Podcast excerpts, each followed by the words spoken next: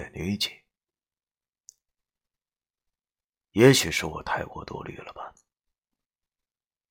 外面的世界，并没有我想象中的可怕。尽管我天生爱胡思乱想，在一上午的时间里，勾勒出了很多哈尔滨的景象：高楼耸立，车水马龙。甚至越想越离谱，到最后竟然好像科幻电影里似的啊！这一抬头就能看见飞机、火箭满天飞。不过呀，下车了以后，这些不切实际的念头就全部烟消云散了，剩下的只有四个字人太多了。真的，这人也太多了吧？这。火车刚一开门，旅客们就好像蚂蚁搬家似的涌了出去，而我呢，也是这些蚂蚁的其中之一。刚下车的时候，心中有些迷茫。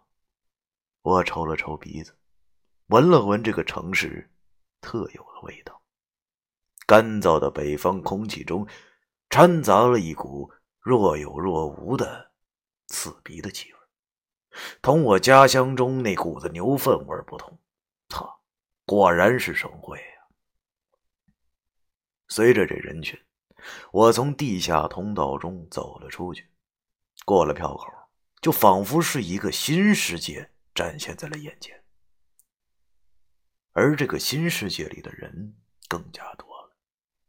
知道这时，我才有些慌张，我要去哪儿？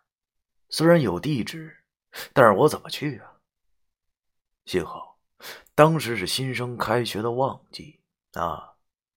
站在车站前头，早已挤满了各个学校的招生点儿可以看到有很多中年人坐在简易的小马扎上，他们的身旁无一例外的都有个好像发展似的这个年轻学生，手里举个牌儿上头写着“某某大学新生招待处”。恰巧啊，我一眼就从那些牌子里找到了我报考的那所大学的名号，于是我便走了出去。那举牌的小伙满脸痘啊，膀大腰圆的他，没想到还挺热情，不，呃，不能说是热情，应该说是热情的都有些怪异了，简直就好像旁边那些不停找人的说小伙住店不那些大妈一样。他见我冲他走了过来。还没等我近身，便眼前一亮，然后快步上前，不由分说的一把抢过了我行李。这个动作着着实吓了我一跳，我还以为遭抢劫了。还没等我开口，他就先抢着了一步，夹杂着山东口音的东北话说道：“同学啊，你是我们学校的新学生吧？”这一句话把我那句抢劫给硬生生憋回了肚子里。我下意识的点了点头，他顿时大喜，接着二话不说，把我的包也抢了过去，然后拍了拍我肩膀，对我说：“得嘞，跟我走吧，那我就是负责接你们的。”说罢，他也没理会我，这转身啊，对着一旁好像是老师模样、正在扇扇子的损贼说道：“这记我身上啊。”那损贼点了点头，然后继续用扇子扇风，连看都没看我一眼，态度同那个好像服务行业出身的山东人简直那是天差地别呀！直到后来我才弄明白这怎么回事原来啊，在火车站接新生那是那些老师的指标，没钱拿，而学生就不一样了，他们每一接到一个新生，就有两学分。以及五块钱的奖励，所以这些学生们呢，一个个那都屁颠屁颠的抢着干，整的自己跟个业务员来到这新华里似的，就差火车站这个跳增援操了，为的就是发一笔新生的小财。那个山东的师兄啊，把我带到了挺远的一辆面包车里，那时候的车上啊，已经坐了四个人，三男一女。打开车门的时候呢，那个男的正同三个女的聊，那聊的是火热，逗得其中两个小娘们笑的那是花枝招展的。那哥们看上去特别健谈，确实完爆那个时期闷葫芦在下，也就是我。这确实，因为我这个人以前完全不会同陌生人打交道，可能是跟性格有一定关系吧。跟小姑娘说一句话，我都脸红。这也是以前上中学时经常挨欺负的其中一个原因吧。曾经有人说我八竿子都打不出个屁来。那哥们见我上车了，便笑着伸过了手，接过了我的行李，然后对我用一口十分地道的东北大碴子味儿沈阳口音对我说：“哥们来了，都等你老老长时间了，干什么玩意儿呢？”我叫那个李松竹，怎么称呼啊？哎呀，我的天哪，这味儿太正了，让我有一种听小品的感觉。这让我本来就挺紧张的心放下了不少。说起来哈，这哥们儿呢，对我以后的性格改变，哎，他着实起到了特别大的作用。因为那天我们一起到的哈尔滨，而且。还睡进了同一间寝室。一辆车能坐五个人，我是最后到的。当我上车了以后啊，车子便出发了。我在车上和几个同一天到的人互相打了个招呼，介绍了一下，才发现呢，他们大多都是辽宁省来的。其中两个同学啊，李松竹谈笑风生的那姑娘叫。关小磊和张琳琳，而剩下一个好像对他们的笑话不感兴趣的高个子姑娘叫苏以丹。幸好沈阳人似乎天生爱交际，这一路下来竟然把我这个闷闷葫芦都拉入了话题。不过那个苏以丹好像对我们的谈话依旧没有什么兴趣，他只是听着我们的谈话，礼貌性的笑了一笑。他高挑的身材。看上去比我还高，细长那腿儿，瘦瘦的身材，胸部挺小。我刚打量到他胸部的时候，啊，忽然被旁边李松竹拍了一下。他笑嘻嘻的问我看啥呢？我这脸腾一下就红了。完了完了完了！你说我这眼睛怎么就这么不争气呢？你直勾勾的看人家胸部干毛啊？幸好那个苏一丹也没生气。只是微笑了一下，并没有说话。我终于领略到了大城市的风光，果然高楼大厦，但是我也没敢再多看，生怕被别人叫成土鳖。到了学校，这学校比我上的高中大很多，貌似这是废话，大学嘛，必须要大才对。不过虽然这地儿挺大。却好像很空旷，完全没有招生简介上画的那么牛逼，也没有多少的教学楼。官方的解释呢是现在正在发展建设阶段，那所以这是很合情合理的。合不合情理我不知道，因为当时我除了饿之外，思想还处于呆滞阶段。直到报名交了学费，领了被子和学号，到了入住的寝室之后，这才意识到，原来我的大学生活已经开始了。李松竹跟我一起来的，就住到了一起。我俩上下铺，他下我下他上。他说他头一次离开家到外头住，自然是看啥都新鲜，反而比我更土鳖的样子。而我觉得这里也就那么回事儿，毕竟小哥自打高中就在外头住，这里给我的感觉就是地方大一些，墙皮干净点除此之外，当真没啥感觉。我轻车熟路的铺好了盖铺以后，李松竹还在那四处打量着一心窝。当他瞧见了窗户外的景色后，顿时心中大喜。我也不知道他乐个什么劲儿。只见他坐在我床上，打开了背包，从中取出了好几件物啊，然后开始组装起来。真想不到啊，这孙子还是个天文爱好者。我望着他那件看上去挺这个挺挺有派头的那个单筒望远镜，顿时心里浮现了一种挺崇拜的感觉。可是这种感觉没持续一分钟。只见李松竹撅着屁股，弯着腰摆弄了一会儿之后，嘴里就发出了猥琐的笑声。只见他一直一边眯着一只眼睛，一边自言自语道：“ 脱了，脱了，脱了，脱了！”我靠！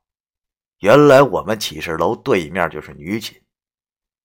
顿时，我说不出一句话来。只见他看了一会儿后，忽然骂骂咧咧的说了一声：“嘿，我当你妈是光脸啊？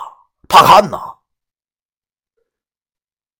说完之后，他有些扫兴的起身，和我的目光对视之后，他才意识到自己这一举动有些二逼。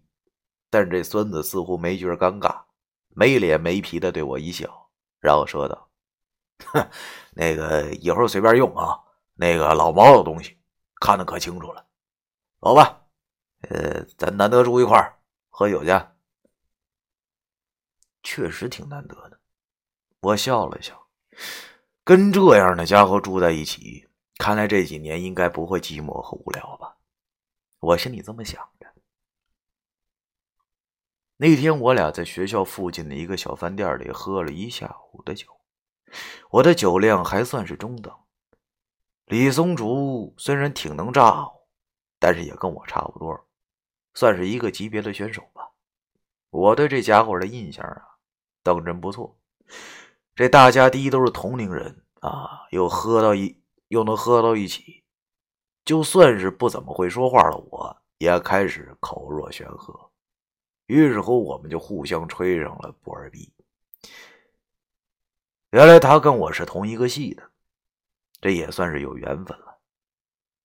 这啤酒下去三四瓶之后呢，他递我根烟，我摇了摇头说不会。他哈哈大笑说：“ 什么玩意儿？不会？你别逗我了行不？啊，玩音乐的他妈连烟都不会抽啊！我说要是弗洛伊德现在还活着，像你这样式儿的，一定一脱鞋鸡巴抽死你！”我当时不知道啥玩意儿音乐的就要抽烟啊！我也不知道弗洛伊德他妈是谁，跟我抽不抽烟有什么鸡毛关系？不过看他说的有鼻子有眼，我就着实被这气场给镇住了。在发现我这么老实，好像真不会抽烟之后，他笑了笑，然后把那根红塔山递给了我，说道：“没事儿，抽完了不就会了吗？点儿上。”啊，姚子，哥今儿就教教你啊，什么是一个身为音乐人啊应该有的态度。说完之后啊，他为我点上了烟，然后侃侃而谈。他说：“这个像咱们搞音乐的啊，那就是他妈的艺术。艺术是什么？什么是艺术？艺术就是你不懂，别人不懂啊，即便是你。”就是你懂，别人不懂。即便你不懂，你他妈也得装着懂。只要忽悠忽悠住那些同样不懂的人，那你就成功了。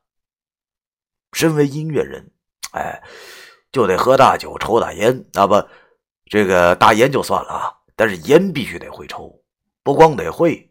而且还得营营造出那种抽大烟那种烟雾迷离的气氛啊，让别人一瞅你就有一种“哎呦，我操，这孙子是玩音乐的吧”这种感觉，懂了吗？我还是不太懂。不过听完他的话之后，我决定装懂。忽然发现我的行为还挺艺术的，而艺术呢，怎么说呢？就好像是我嘴里叼着这根烟一样，挺辣眼睛的。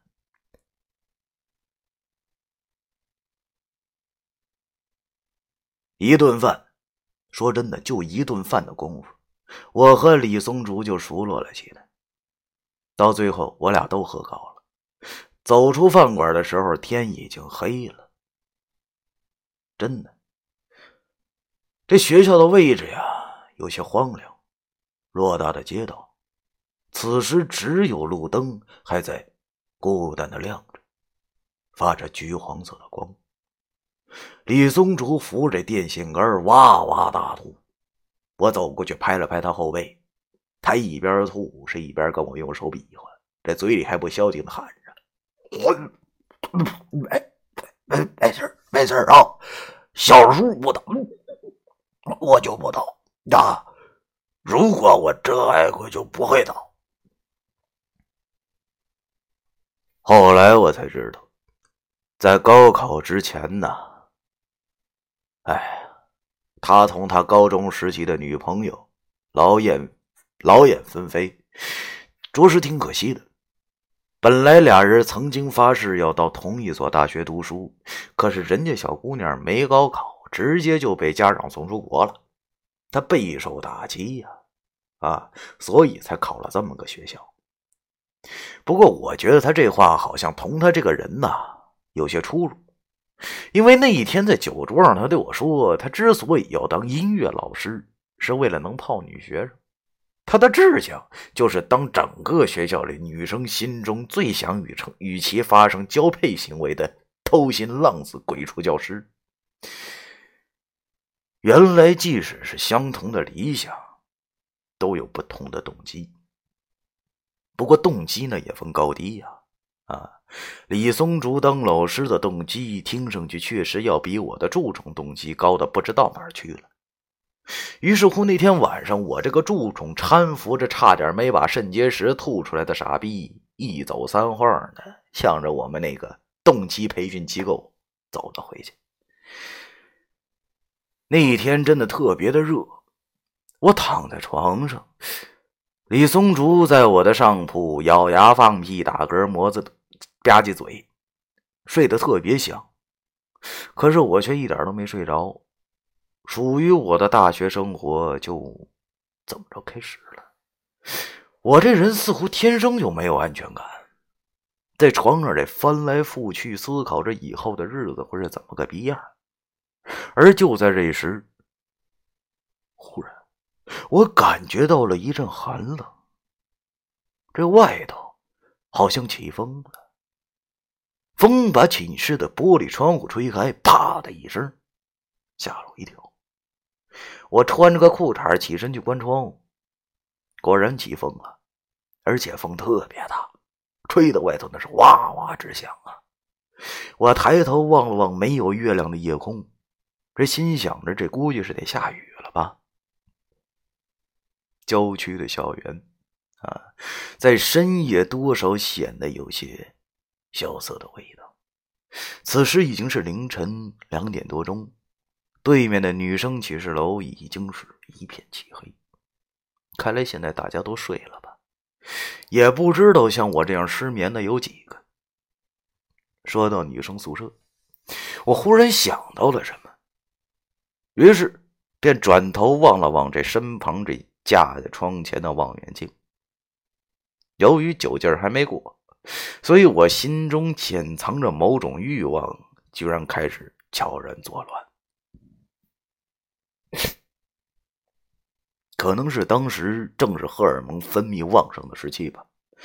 这作案工具就在眼前啊，让我这个尘世中迷途的小处男很难以抗拒，怎么着都想窥视一下对面女生寝室中神秘的光景。这都说近朱者赤，近墨者黑，这话真没错啊！这他妈才一天呐！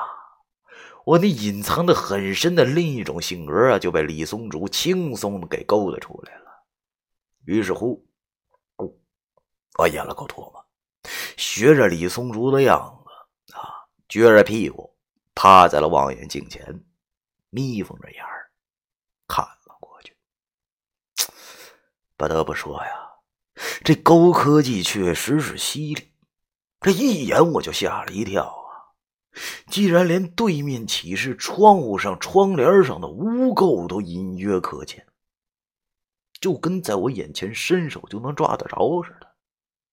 可惜呀，当时太晚了，对面楼都熄灯了，可视度还是不够。而且呀，那些窗户竟然每一个都拉着窗帘，这实在是可恨。不过我头一次玩这玩意儿啊。心里不觉得有些有趣，便学着李松竹的样子呢，慢慢慢慢的移动着望远镜的角度，希望能找到个没拉窗户的、没拉窗帘的窗户。由于现在还没有正式开学，所以高年级的学长学姐们还多数没有回校。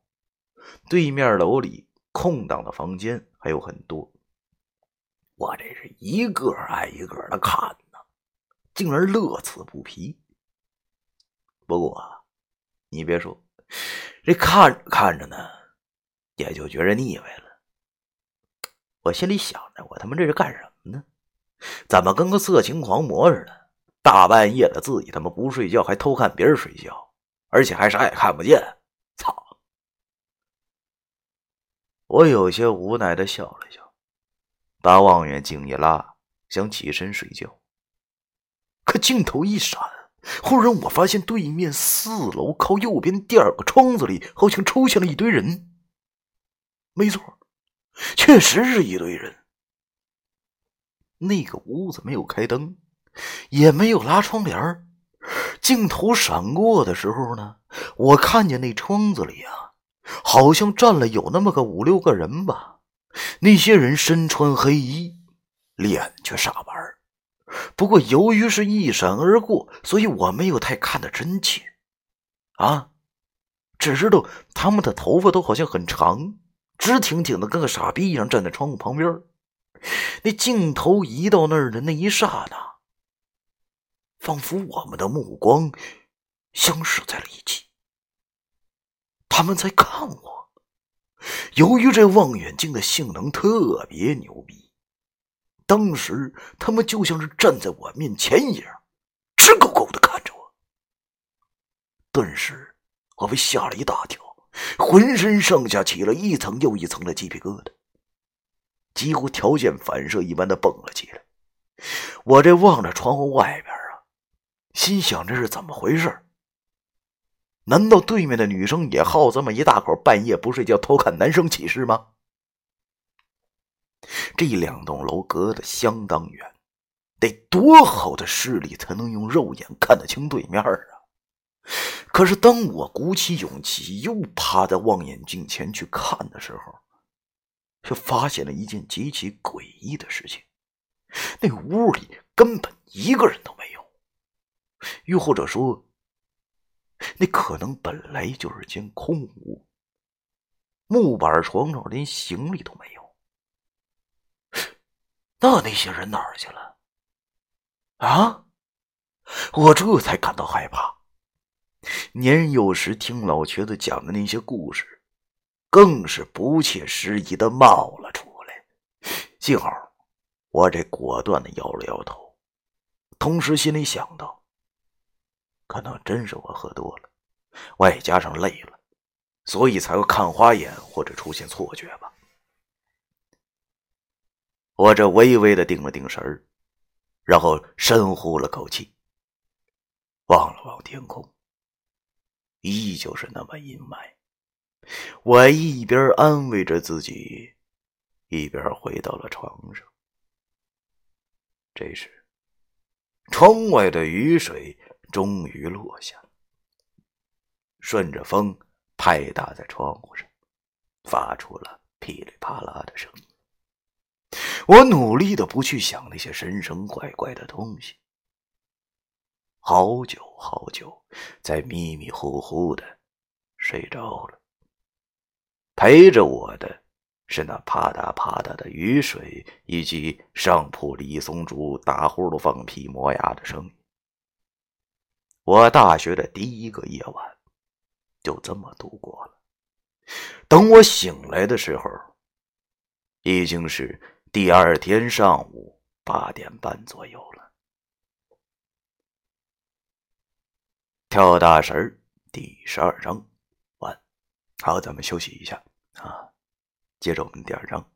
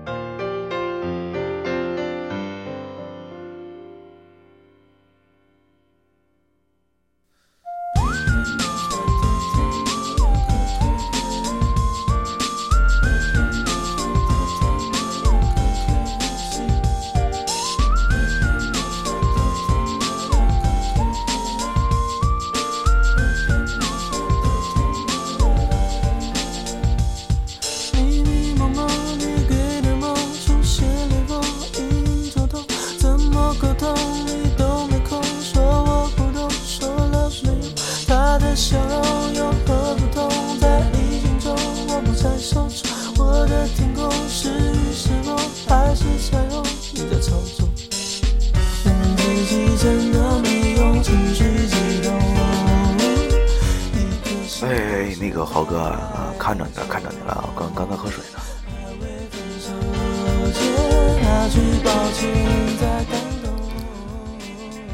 哎呀，哎呦，欢迎路人甲，豪哥是很早之前就来了的，记得你的。你是不是一开始没认出来是我？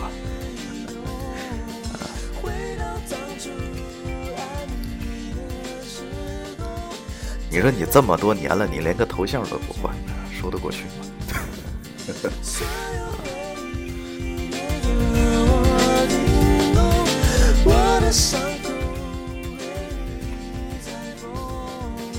你说你你等不及了，把它看完了，嗯，你连名都没记住啊？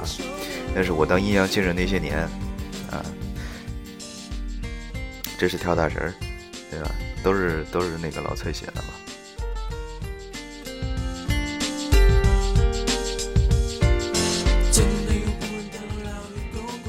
好，欢迎现在在线的所有的宝宝们，欢迎来到 FM 幺九六八九听左右直播间。喜欢听故事的宝宝，做一波订阅好吗？每晚十点半不见不散。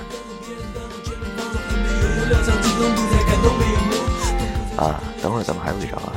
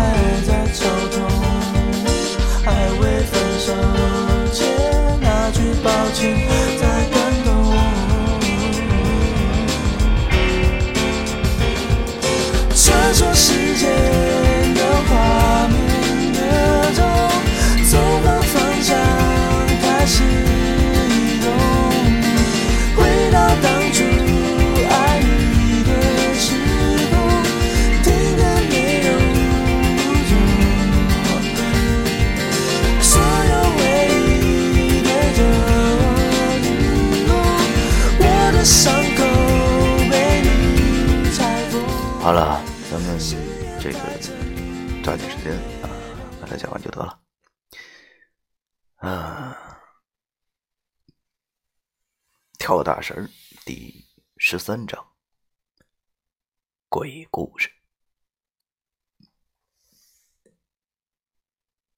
幸好啊，睡了一觉之后，我就把昨天晚昨天晚上的事忘的是差不离了。本来嘛，啊，昨儿喝太多了，搞得现在都还宿醉着。李松竹的宿醉比我更明显，直到我们起的这第三个哥们到来的时候，他才醒。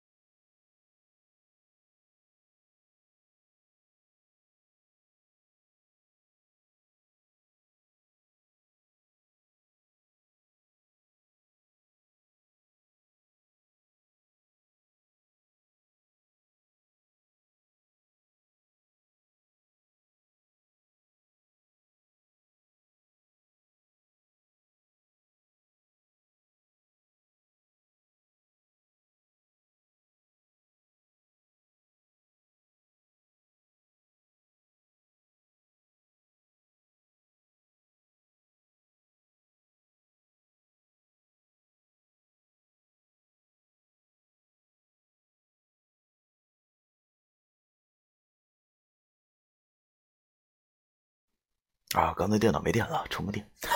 好，咱咱咱咱们接着来啊。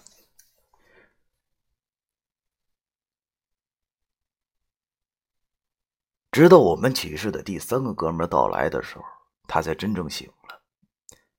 然后好像是一副打算死在被窝里那逼样，一边揉着鼻屎啊，然后一边光着膀子从铺上的被窝里伸出了手，一边和那哥们握手，一边说道。哥们儿啊，来了！哎呀，今天能玩斗地主了。嗯呀，我叫李松竹啊，怎么称呼啊？那哥们儿叫贾明亮，比我和李松竹大两岁，个子也挺高的啊，脸上还有青须须的胡子，给人第一感觉就是这人挺踏实忠厚的，没啥说的。可他接过李松竹的烟。介绍完自己后，他就指着窗户前的望远镜说道：“ 挺高端的。”李松竹笑了笑，然后对他说：“嗨，瞎鸡巴玩儿的，以后随便用啊。”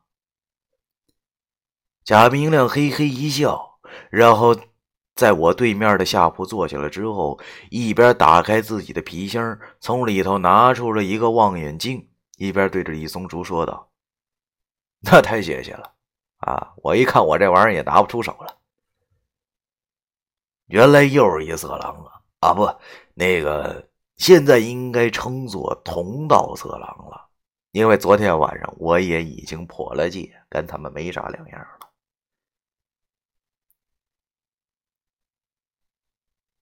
原 虽然这样好像不好，但是这种感觉倒是真的挺好的。就好像是找到了组织，一一瞬间的，大家会心一笑，距离就这么拉近了。那天灰蒙蒙的，淅淅沥沥的下了小雨啊，郊区的空气果真很新鲜。终于，我们三个人啊又出去喝了一顿。贾明亮呢也挺能喝的，同样是烟酒不惧。饭后，竹筒。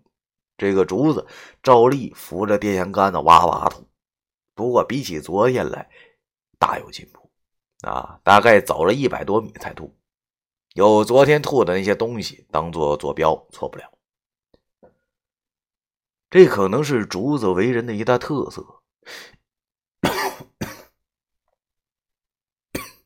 也是以后他“疯狗”外号的由来，因为他喝完酒以后。都会找根杆子清理肠胃，久而久之啊，就跟他那个规划地盘一样。加上这附近的环卫很懒，所以每隔几个人这个电线杆子都能看到他的反曲之物。更有甚者呀，记得我有一回，这个他出去应酬啊，给我们打电话，都能听得出来他喝的跟个烂泥似的。我们担心他在出什么事儿，便出去迎接。哪知道这孙子竟然自己走回来了。我们问他说：“你都不认路，你怎么回来的呀？”他挺自豪的，还说：“我虽然不认路，但我可以摸着自己以前留下的记号，就一路回来了呗。”傻逼！哎呀，书归正传啊。之前啊，之后的几天，我们三个呢就一直在寝室里玩着这个打牌。我这个人可能就这性格，不善于与陌生人交际，但是只要是混熟了，也就没什么忌讳了。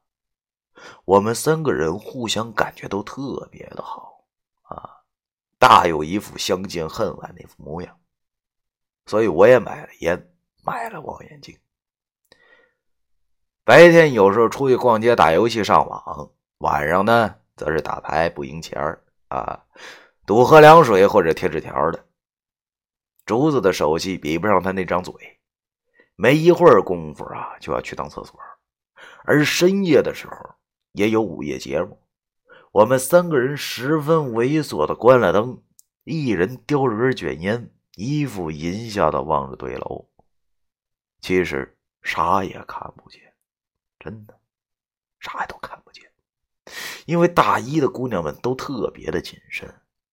竹子对我们说：“相传大学里开放的程度跟学龄有关，这年级越高就越开放，裙儿也就越短。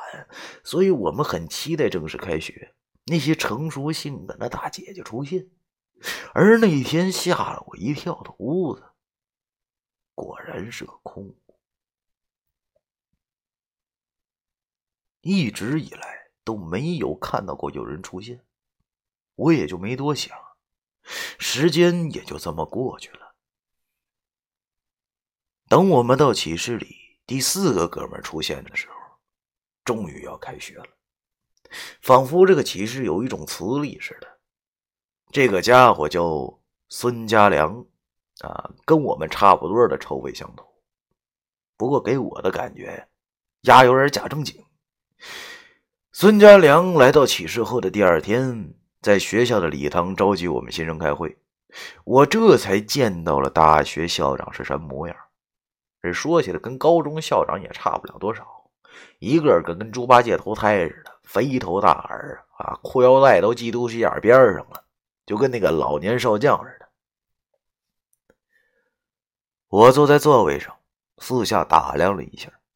看来我们这届的学生还是挺多的，男女比例有些不协调，女的呢好像比男的要多一些，而且看他们当真的是五花八门，什么样都有，有爆炸头的、刺儿头的，有衣服上穿钉子的、鼻子上穿钉子的，有嘴巴上穿钉子的，有黄毛的、红毛的，还有没毛的，他们在人群里十分的扎眼。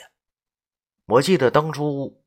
这个网上好像管这种打扮叫称之为非主流吧，反正那一年这玩意儿挺时髦啊。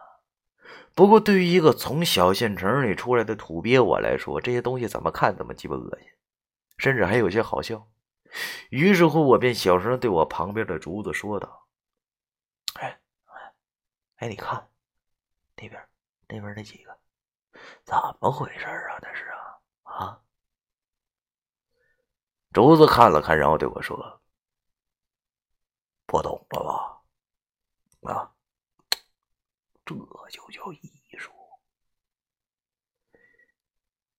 艺术就是把半截袖套在长袖衣服外头，啊，而且穿个好像个灯这个灯罩的裤子，还找不着裆吗？我当初真不理解。”台上的校长还对着话筒念稿，不过他说的东西没人听。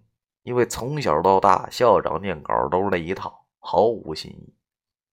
不过他还真的姓朱，这让我不由感慨：这当真是面由姓生的玄妙所在了。当天他概大概讲了一个多小时，然后副校长和主任也各讲了两个小时。在两个小时的时间里呢，他们总共一共给我们传达了同一个信息。这个信息就是欢迎新同学，明天开始军训。我真是佩服他们这么简短简短的意思竟然能搞出那么多篇幅，这三位不上起点写网络小说，真他妈白瞎了。第二天，有几辆大客车拉着我们浩浩荡荡的开出了老远。我们目的地是一个鸟不拉屎的地方啊，那里是某军区的所在地。其实我一直都搞不懂，为啥上学之前要军训呢？啊，其目的又是为了啥呀？难道是想让我们锻炼出个十分牛逼的体魄，随时准备迎接新这个迎迎接高高年级学姐的约炮吗？可是这半个月能锻炼出个毛来呀？而且成天就是齐步走、正步走、跑步走，也不知道怎么就有那么多的步要走，或者说这就是为了磨练自己的意志，因为国家兴亡，匹夫有责。我们除了为了中华之崛起而读书之外，还要为中华之崛起而正步走吗？你要是这样的话，我情愿相信第一个说法。直到累了一天以后，我们躺在板床上面大砍这个砍大山的时候。我把这个疑问说出来，贾明亮才给了一个让我最信服的理由。他不愧是我们里面最年长的啊，说话水平层次那都不一样。他对我们说：“要不是军训啊，这他妈的成本十五块钱的这个迷彩服卖谁去？”有道理。我们身上的迷彩套装，解放鞋加裤子加衣服加皮带加帽子。啊，加在一起合人民币一百五十元整，有理有据啊。不过虽然东西挺多，但这质量我就操了，薄的都他妈吓人。我记得军训的时候，有一次我们晚上围在一起玩摸虾啊，没有蒙眼睛的布，就借了别的班已经睡了觉的同学的一条裤子，那裤腿蒙在眼睛上，眼前的事物却依旧依稀可见。等到军训之后，这衣服百分之八十都当成了骑士的抹布，或者是擦鞋的鞋布。一年的新生千千万，这也许就是某些学校的第一桶金吧。军区和大学确实不一样，尽管有的新兵蛋子看上去还没我们大，不过从中当真能感受到那股子军人的气魄。一大早上我们就起床。限时刷牙洗脸，被子都叠成豆腐块幸好呢，我们只是挂单的和尚，所以相对于正规军要求也没那么苛刻啊。你说得过去就得。之后呢，吃早饭。吃早饭不能交谈，吃完了饭之后，这才开始齐步走、正步走、跑步走。忙了一身臭汗之后，哎。教官这个教我们那个什么，教我们那个班长让我们来一套军体拳，听上去还挺逗的啊。但总体来说，无非就是出拳、转身、出脚、喊哈。我们这帮学音乐的哪能舞出那种军人的气势啊？结果这一套拳我们学下来之后一演练。都不约而同的搞出了第八套广播体操的遗风。中午吃午饭，忙了一上午，大家呢都甩开了腮帮子，稳磕后槽牙，可劲儿的造，就跟这饭跟我们有仇似的。就连姑娘们，姑娘们也能一口气吃俩馒头。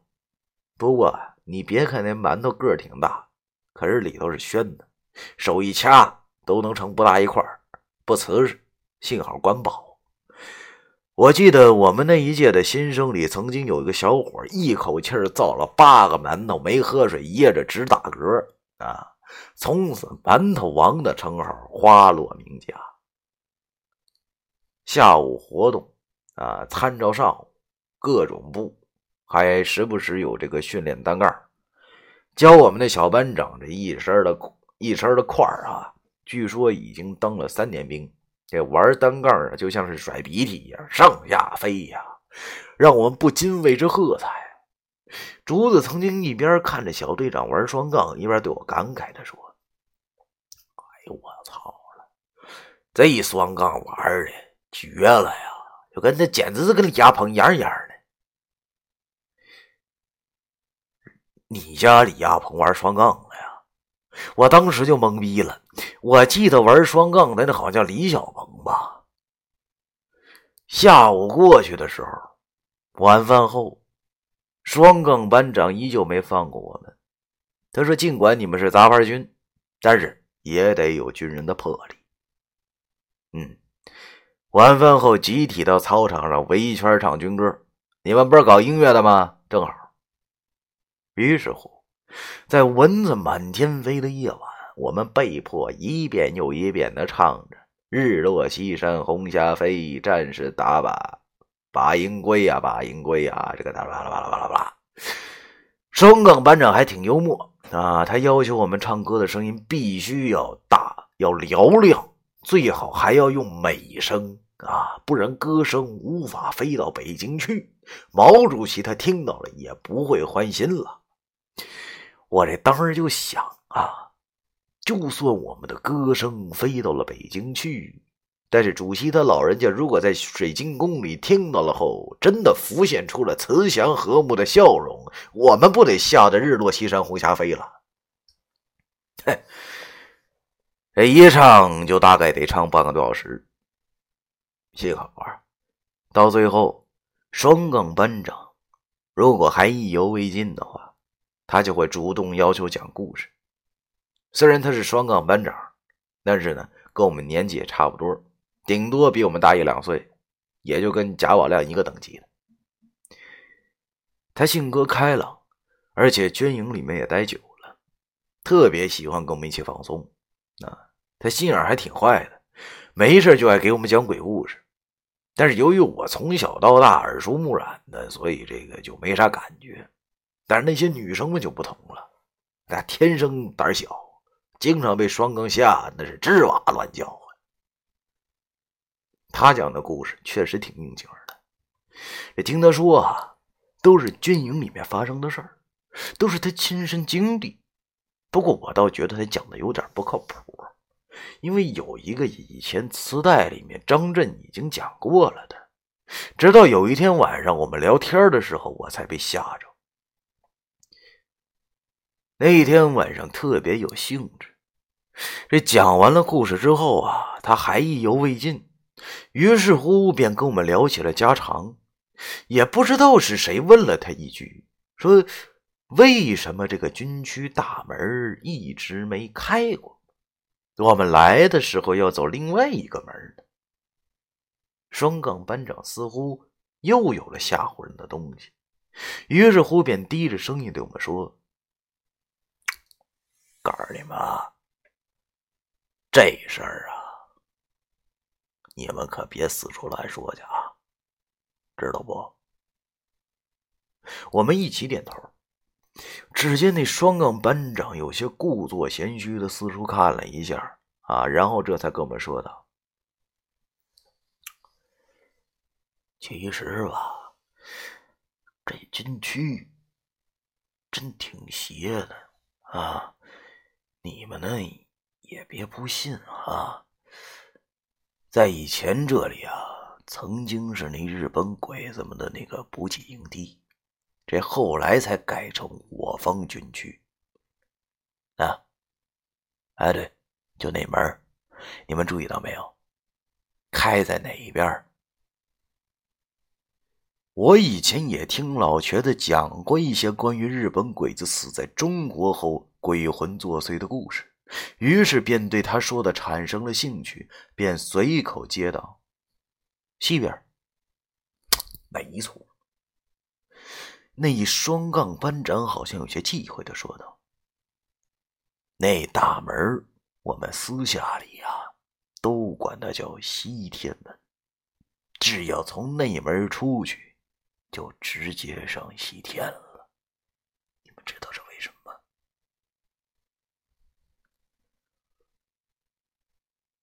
跳大神第十三章，完。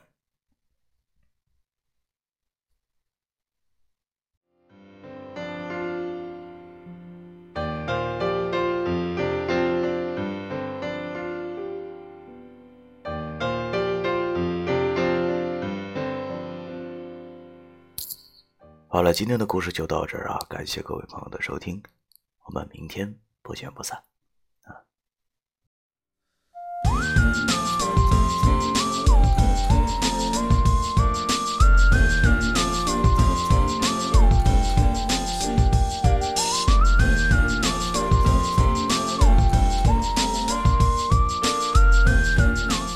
啊，好，这个报一下，这个谢谢泽妹妹的一颗荔枝，谢谢麦亮的一颗荔枝，谢谢路人甲的一颗荔枝，谢谢胡言的一颗荔枝，谢谢甜甜的十颗荔枝，谢谢宝宝的十八颗荔枝，谢谢若的十九颗荔枝啊，谢谢大家。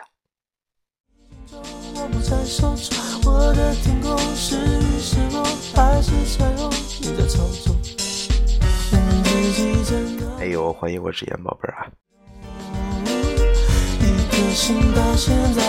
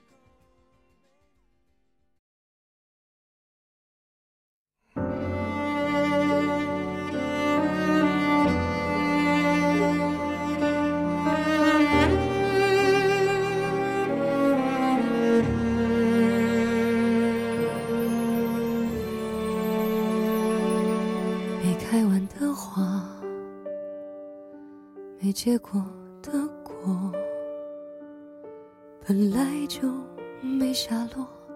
借一点春光，苦中作乐，爱过，谁没爱过？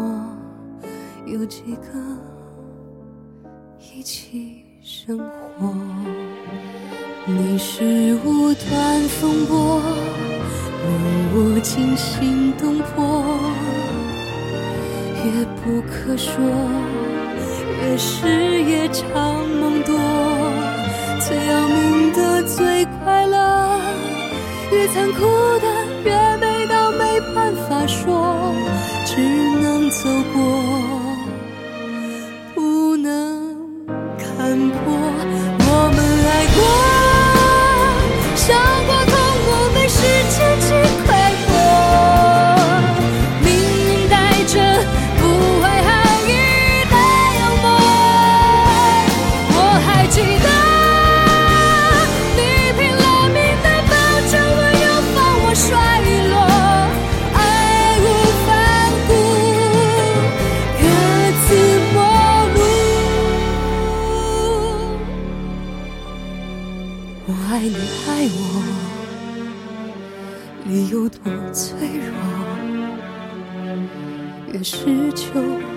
不得那伤口越是辗转反侧罪过随时诱惑真叫人